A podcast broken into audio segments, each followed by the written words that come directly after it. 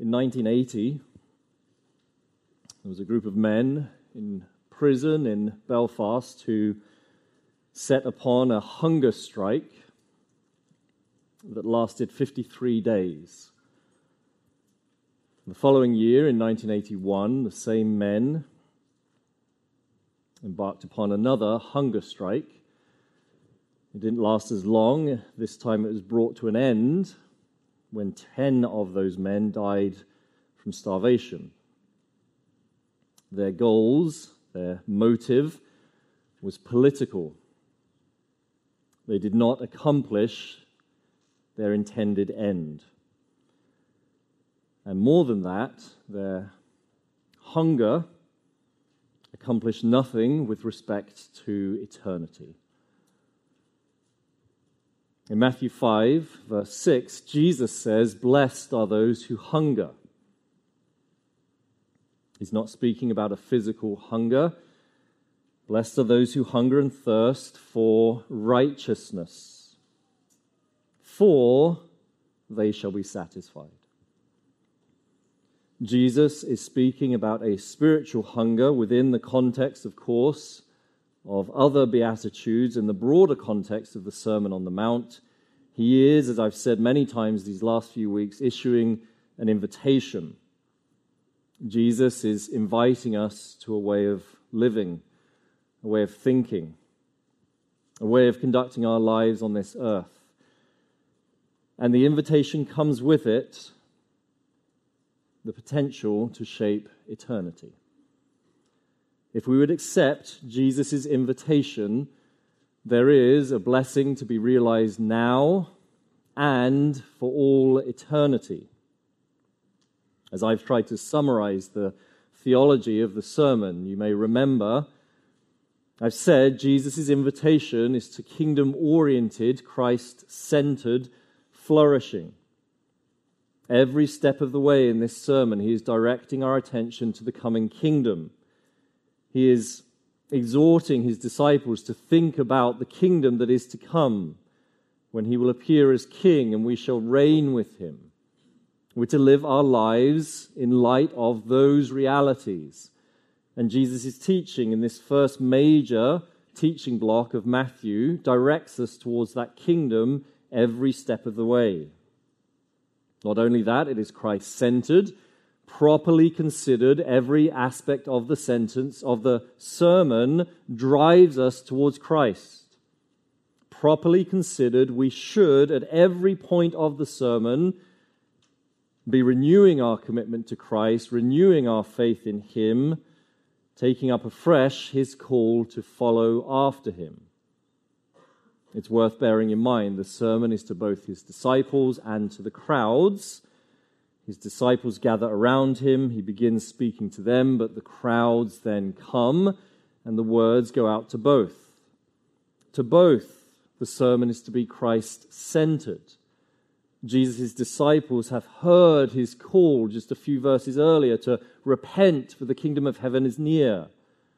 They were there on the shore when he looked them in the eyes and he said, Follow me. They received what we call the effectual call, and they're now walking with him each and every day. And every word that he utters in this sermon is to drive them, to remind them of their commitment to him above all other things.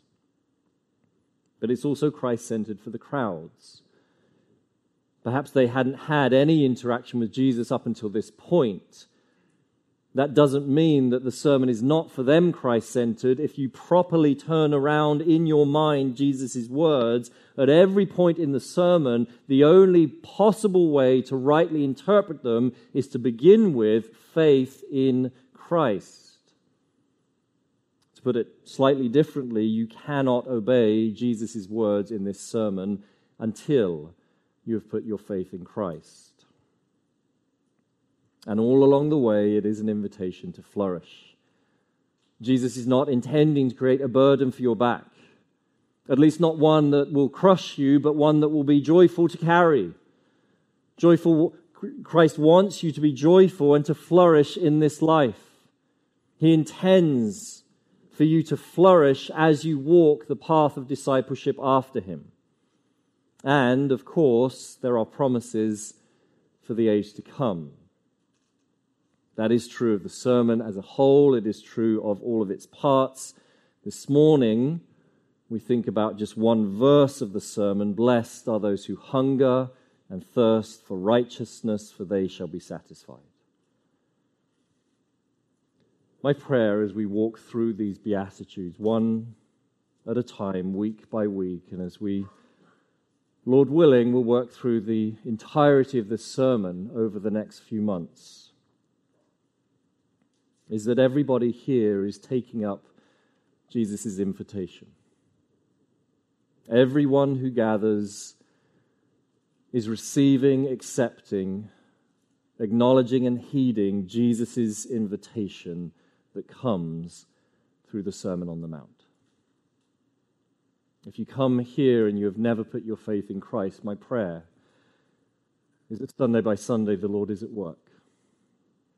And there would be in these days at Bethany those that come to saving faith in Christ. My prayer is that if you've been walking with Christ for a very, very long time, there would be a renewed delighting in Him and His teaching, a renewed commitment to follow after Him, a fresh beholding of His splendor and the rightness of His teaching, that you also would be receiving the invitation that He is offering to us every single Sunday and that as we as a church receive the invitation to kingdom oriented, Christ centered flourishing, there would be a prospering, a spiritual flourishing in our midst in these days. I pray that even this morning we would hear Christ's words and accept his invitation. Now first we need to figure out what is he saying? What does he mean? When Jesus says, Blessed are those who hunger and thirst for righteousness, for they shall be satisfied, what does Jesus mean? And as we've seen in previous weeks, it is actually helpful to begin by thinking through what Jesus does not mean. As a way into this verse this morning, I want to begin by thinking through what does Jesus not mean? What is he not saying? Then think about what he does mean, what he is saying, how we can obey, and what is the reward. They're the points this morning. What does Jesus not mean? What does he mean? How might we obey? And what is the reward? Beginning with what Jesus is not saying. When Jesus preaches, Blessed are those who hunger and thirst for righteousness Jesus is not saying, Blessed are those who hunger and thirst for happiness. I say that with all seriousness. It is more subtle, a misstep than you might think. We are more prone to read and appropriate the verse to our lives in that way. Blessed are those who hunger and thirst after happiness, well being the reason being, at least in part, because the concept of happiness is hovering all around the Beatitudes. As you know, if you've been with us, this word blessed at the beginning brings with it the notion of a flourishing, a joy, even a happiness right now. It's not wrong to think of Jesus' opening words in that way. Happy are those that do these things, that exhibit these characteristics. So, happiness is a concept that very much is interwoven through the Beatitudes, and perhaps more than that, we might say, we are all prone to seek our happiness. Just a few weeks ago, I quoted from Blaise Pascal, who said, All men work towards this end. Everyone without fail seeks happiness. It is the cause for some men going to war and others staying at home. All men seek happiness. It is one of the strongest desires operating within each and every one of us. Now, I want to be very careful because there is a real, valid sense in which the Christian faith ought to be one where we pursue joy, happiness, well being, but it must always be on God's terms. It must always be defined by God. The second we step away from God's requirements of us is the second we start to pursue happiness in a manner that dishonors God and ironically brings to us nothing but misery. We are prone to think of this beatitude in the sense of, I would be blessed if I just pursue my own well being, and that is not what Jesus is saying.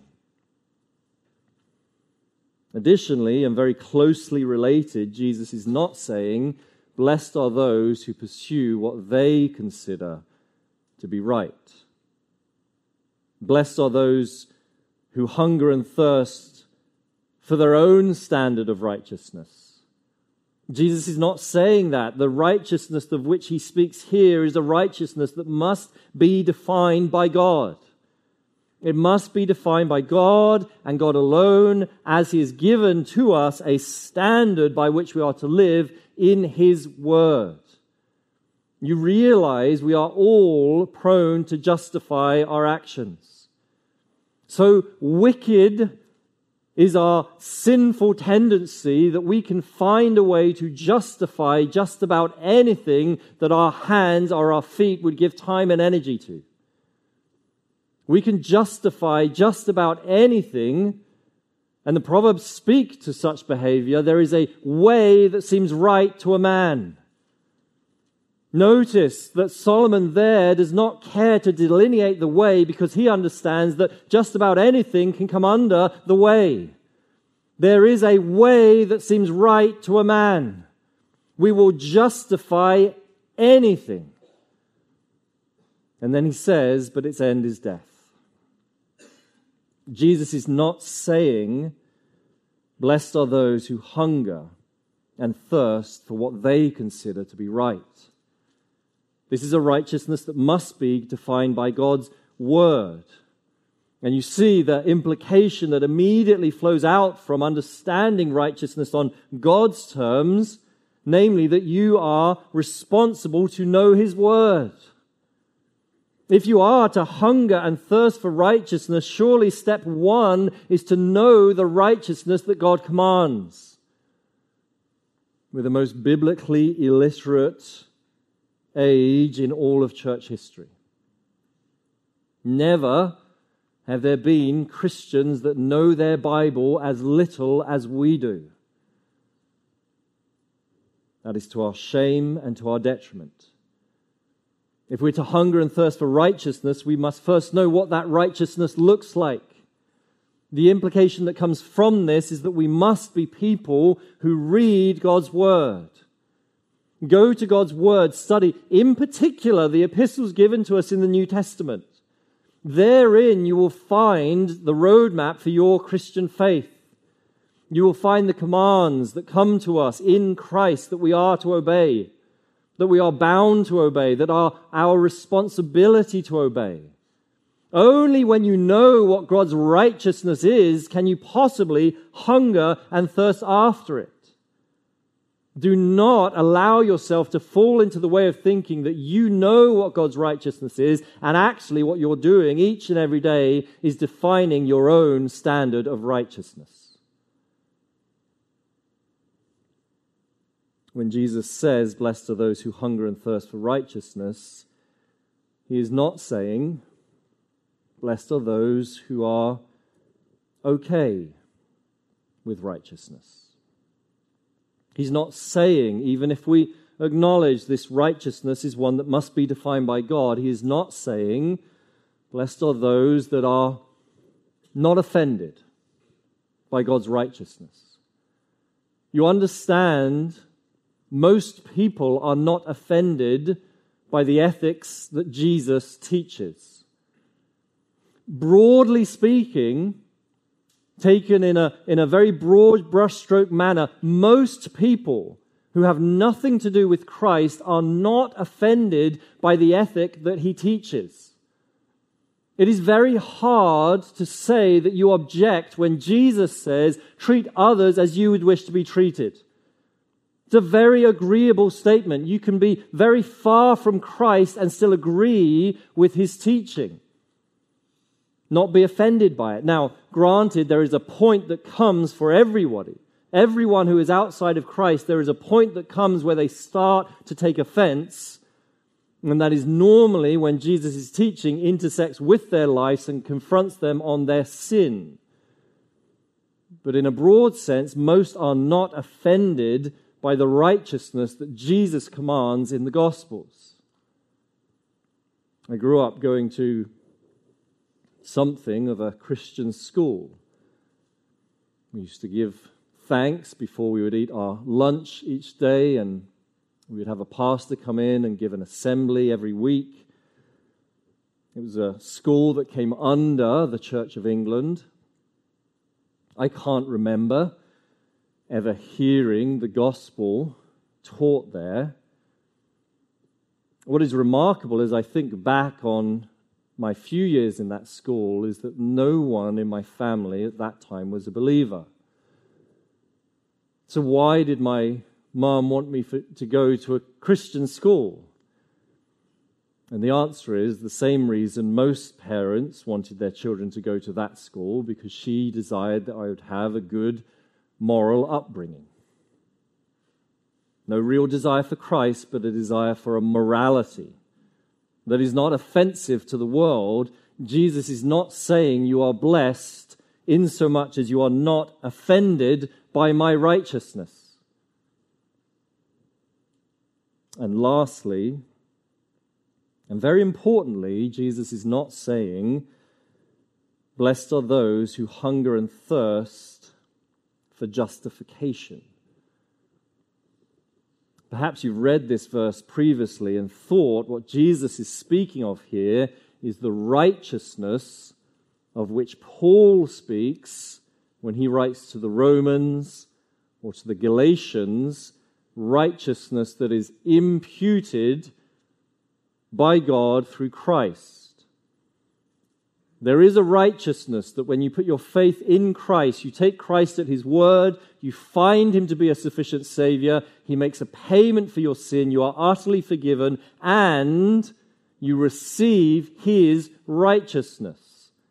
There is a righteousness that the Bible speaks of that is imputed.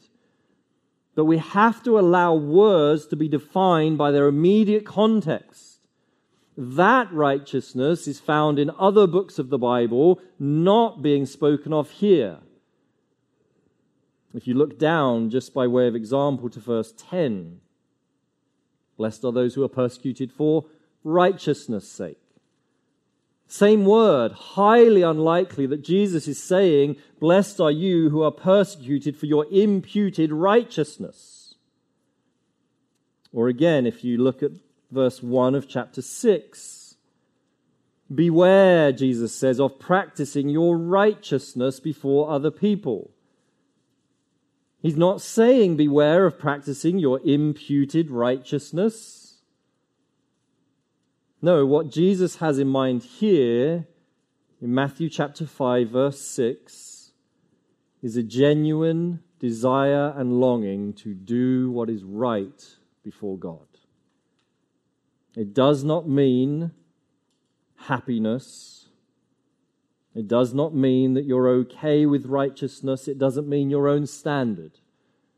It doesn't mean justification. It means you are blessed in so much as you genuinely desire, long for that which is right as defined by God.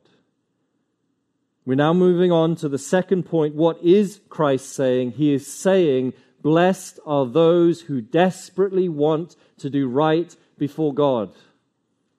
Now, notice this comes within an argument. So I've said this in previous weeks the Beatitudes are not standalone statements entirely disconnected from their environment, their context. There's a discernible logic to what Jesus is teaching here. He begins, as you'll remember, blessed are the poor in spirit. Blessed are the spiritually impoverished. Those who understand and readily confess before God, I have nothing to bring to the table. He then moves on in the progression of thought and the argument Blessed are those who mourn the fact. Not merely that you acknowledge your spiritual bankruptcy before God, but that you grieve it. Jesus then moves on, and this was our text last week Blessed are the meek with your confession of sin in hand, with your grieving of sin in hand, that then informs your disposition both before God and before others. Having acknowledged your spiritual bankruptcy and grieving the fact, you now adopt a disposition of trust and acceptance before a sovereign, holy God, and you conduct yourself in a way that seeks to be at peace with those around you. Blessed are the meek. And then Jesus says, Blessed are those who hunger and thirst for righteousness. Having confessed your spiritual bankruptcy, grieving the fact, behaving as one who is meek in the world, you now take your first active step. This is the first beatitude, arguably, that is commending us to be active, to do something it is not speaking so much about a state, but a state and an action. You're actually doing something. You are, namely, hungering and thirsting. You're now desiring that which you acknowledge by virtue of your sin you are incapable of accomplishing. You want to do good before God. Apart from Christ, you cannot in Christ now, as we've already prayed and thought about this morning, you have a new heart and you can, and there is a desire to do that right. The desire, Christ says, is to be intense. Notice he mixes his metaphors. You hunger for food, you thirst for water. You don't hunger for water or thirst for food, but Jesus brings them together in order to show us just how intense the longing is to be in our hearts for righteousness. It is, in a sense, difficult for us to know this longing. Difficult because we in the West have rarely, if ever, experienced true, ongoing physical hunger. Rarely, if ever, have any of us experienced in an ongoing way true hunger as would have been familiar, if not known, to the people in Jesus' day. In 2 Kings 6, it speaks of a famine that was so severe that mothers were willing to eat their children. There's a group right now in China who are being persecuted, a Muslim group who are being taken and put into camps and persecuted by the Chinese government. I recently read an interview of a woman who had been in one of those camps and managed to escape, and she was able to find asylum in America, she spoke about her experience there, and she had been tortured and abused in all kinds of ways. But the thing she kept returning to in the interview was the hunger pains. Her experience of hunger in those camps. Jesus says we're to have an acute longing, a hunger and a thirst to do what is right before God. That's how intense our desire is to be. And it is also to be extensive. Intensive, but extensive. If you think back to our study on what it means to mourn sin, you'll remember that there we spoke about Jesus commending not only a grieving over your personal sin, not only a grieving over the fact that you sin, but so also rightly understood a grieving over other people's sin. Back when we were in chapter 5, verse 4, I argued based upon Isaiah 61, the logic given in Isaiah 61 is this corporate realization of righteousness, the kingdom coming, of the mourners, plural, being comforted based on that corporate theology in Isaiah 61. I argued that properly understood, grieving your sin is to be grieving your own sin and the sins of your brothers and sisters in Christ, and even the sins that are in society.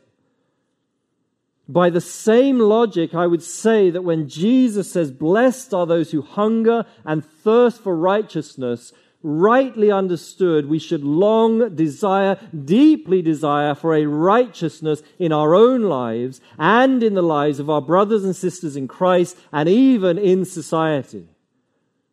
To properly walk into this invitation is to cultivate within our hearts a deep and a desperate longing for righteousness in our own lives, but so also righteousness in the lives of our brothers and sisters in Christ. So just think again about the implications that flow out from that reality.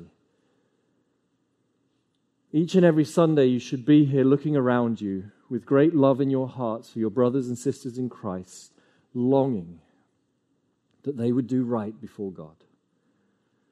Longing that you would be conducting yourself in a manner that is pleasing to the Lord, and so also those whom God has placed around you. Without any sense of judgmentalism, without any sense of being higher or better than anyone else, understanding your own sin and your sorry state before God apart from Christ, at the same time, there is a spiritual reality wherein you grieve your sin of your neighbor and you long for their righteousness.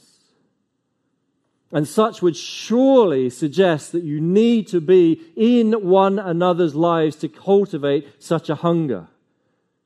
You cannot hunger for their righteousness unless you know them, you're sharing your life with them, and you have a deep seated love for them. It cannot be that you show up only on Sundays, last to arrive, first to leave. Skip Sunday evening because it's just not that important. Don't do anything during the, the week with any other Christians. It cannot be the case that you would long for their righteousness if that is the manner of your Christianity. By contrast, when you immerse yourself in the body of Christ, Sunday by Sunday, worshipping in the mornings and the evenings, seeking out fellowship during the week, you will see how God brings about a deep love in your heart for those around you this morning. And so also will follow a desire, a genuine desire to see righteousness in their lives. And then allow that to extend even to society. Meditate long and hard upon the glories of the kingdom as given to us in Isaiah 61 and many other chapters. And as you take in that wonderful vision given to us by the prophet of a glorious day when Christ will be on his throne and his people will be declared as oaks of righteousness. Allow that vision to be projected onto society Project that truth to the world you see around you. Undoubtedly, there is a vast disconnect. It doesn't match up, and that's exactly the point. You see the wonderful realities of the society that is to come when the kingdom is established, and that then fuels your prayer and fuels your desire that God, by His hand, would establish in this day some degree of righteousness beyond the church. Do you pray in that way? Do you ever look towards society and say, God, be merciful to us this day? You can do this. Would you establish by some means, according to your wisdom, a level of uprightness in this wicked society? That is what it means when Jesus says, Blessed are those who hunger and thirst for righteousness. So, my question is whether you have such desires in your heart. Whether all that I've been speaking, out this, speaking about this morning is familiar to you. as it relates to your desires. The truth of the matter is, when your heart and your mind is not distracted, when there's nothing demanding your attention in the quiet moments, the place where your heart and your mind wanders is usually an indication of what you thirst and hunger for. Consider where your heart goes when nothing is demanding your attention. You have some quiet moments. Where does your mind meander to? Because the resting place of your thoughts is an indication of what it is you hunger and thirst after. And if in some measure there is not some longing found in your heart this morning for the righteousness that God commands, then it is perhaps that you need to re examine your foundations. Martyn Lloyd Jones said of this beatitude, it is surely one of the most preeminent teachings of the Christian life because it exposes what our foundations are. A baby does not need to be taught to hunger and thirst. Don't dismiss this beatitude as something that mature Christians attain to. One of the most earliest impulses in the Christian life is a desire to honor God. One of the most early expressions of a newborn believer is a desire to do right by God. And if you do not find that desire somewhere in your life, then you need to re examine your foundation. Which then leads us to the question of how. How may we obey this teaching of Christ? And the answer is if you have never come to Christ, that that's where you have to begin. Again, the metaphor of hungering and thirsting is helpful. It's used throughout the scriptures. Jesus speaks of thirsting in John chapter 7. Come to me if you thirst, and I will give you water. A spiritual water that causes, Jesus says, streams of living water to well up from within you if you don't find within yourself this morning a hungering and a thirsting for righteousness, a deep seated desire to honor the Lord, then come to Christ. Put your faith in Him. See Him to be a sufficient Savior.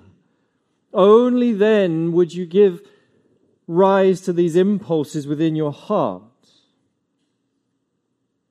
if you know Christ, but you're acknowledging that these desires are faint. We can all hunger and thirst yet more, then the antidote is to exercise. Again, the metaphor is helpful hungering and thirsting. How do we bring about an appetite, a thirst? The answer, as one commentator explains, is to exercise. It's no different here. How do you hunger and thirst for righteousness? You exercise. Specifically, you exercise your heart and your mind in a right thinking about what God expects of you. You go to His Word and you examine the lofty responsibilities that God has placed upon all of creation, especially His church, what He demands of you, and you choose to long after it. You see, in a sense, the counsel that springs forth from this beatitude is the same as the counsel that I gave when we were thinking about mourning over sin. How do you cultivate a grieving over your sin? As the Puritans taught us to pray, you pray until you pray, you mourn until you mourn. Don't walk through your Christian life waiting for this spirit to overcome you, where all of a sudden you're just grieving your sin. No, you choose a deliberate and intentional step to grieve your sin. You don't feel like praying when you wake up. Very rarely do you feel like you want to run to the Lord in prayer when the alarm clock sounds so early, but you pray until you pray. And when you pray and you start to move your lips and you speak to God, watch how your soul, by God's grace, will follow and you'll start to pray. Before long, your heart and your soul will now be engaging with communion with God. In the same manner, you mourn until you mourn. Choose to grieve your sin. Tell God how much you hate your sin and watch your spirit follow. And by the same token, hunger until you hunger. Thirst for righteousness until you thirst for righteousness. Meditate upon the law of the Lord so that he would move you to be in line with the psalmist. And with all sincerity, you would cry out to him and say, I love your Lord God. I love your law and I want to obey it yet more in my life. As a daily practice, choose to delight in the law of the Lord and thirst after it. Acknowledge your shortcomings before God and pray that He would sta- establish yet more in your heart a desire to honor Him by His law. So that you would start to evidence this characteristic. Jesus is simply giving characteristics here that will be true of his disciples, so that you would be one who genuinely hungers and thirsts for righteousness. What is the reward? What is the reward for pursuing this path? It is twofold, as all of the Beatitudes are. Remember, Jesus says this word blessed to speak of a flourishing that is available right now. You are blessed if you hunger and thirst for righteousness. Why is it? How can Jesus say you will flourish today if you hunger for righteousness? I would say simply because the Bible teaches the way of the transgressor is hard. Proverbs teaches the way of the transgressor is hard. God has established his law to be good and perfect, reviving to the soul. It ought to be life giving. When Jesus gives commands, when the apostles gives commands, when the church seeks to obey, it is not to crush you, it is to give life. To give life to those who are found in Christ. The commands are God's gift to us when we choose to follow the commands of Christ, we are choosing a good path. When we turn our back on the commands that God has placed upon us, we are choosing an arduous path, a hard path. Every time you belittle the commands of Scripture, every time you talk them away as if somehow they're not binding on your life, every time you are careless with the commands that God gives us, you are putting yourself in a position that is hard. And you will find that hardship one way or another. Even if the sin that you pursue brings a fleeting satisfaction, ultimately, eventually, at some point, you will learn that the way of the transgressor is hard. So Jesus says, blessed, flourishing, happy, joy filled are those who choose a happy path, who long thirst, hunger for my right standard, who hunger and thirst to do what is right in my eyes. That is the blessing that is available to you today. If there is ongoing sin in your life that you have not yet dealt with, if you come here with some secret sin that you're fostering, you think you can keep it hidden and it really isn't affecting the rest of your life. You need to understand that you're choosing a hard path. That sin will infect the rest of your life. You're choosing the way of the transgressor. Jesus invites you today to flourish by dealing with your sin and by longing for his righteousness. But it's a twofold blessing, and the second half is found in the second half of the verse. Blessed are those who hunger and thirst, thirst for righteousness, for there is a future blessing available. They shall be satisfied. Now, it's true that as you put your faith in Christ and pursue the path of sanctification, it is true there is a degree by degree, step by step realization of the righteousness to which God commends us. He truly does, in this life, shape us to be more like His Son. We do, by His grace, tread out a path of increased righteousness as we walk with Him. But that's not when, what Jesus is talking about when He says, You will be satisfied. If you've walked with Christ for any length of time, you'll know that, ironically, in the pursuit of sanctification, the more you pursue Christ likeness, the more you recognize your own sin.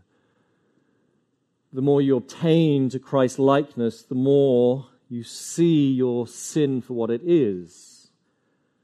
There is, by God's grace, less of it in your life, but you grieve it more.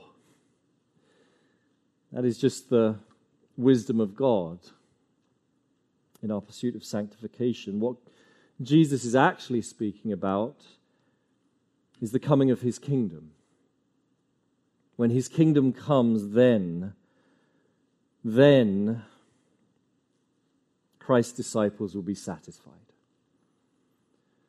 You have lived your whole life longing for righteousness, longing to do what is right before God longing that your brothers and sisters in Christ would do what is right before God, longing that God would establish righteousness in the world around you, and there is coming a day when you will be satisfied. Your longings will be met. Your longings will be satiated. There is coming a day when you stand before Christ, and in an instant, every sinful inclination of your heart will be banished forever. You take in Christ face to face, and the pride, the deep seated pride that has accompanied you your whole earthly life, will be entirely absent. And by contrast, the longings that you have had your whole Christian life will be completely met as God establishes you as an oak of righteousness in that day. May we live as those who hunger and thirst for righteousness, so that we would be blessed and in the coming days we would be satisfied. Pray with me now to close.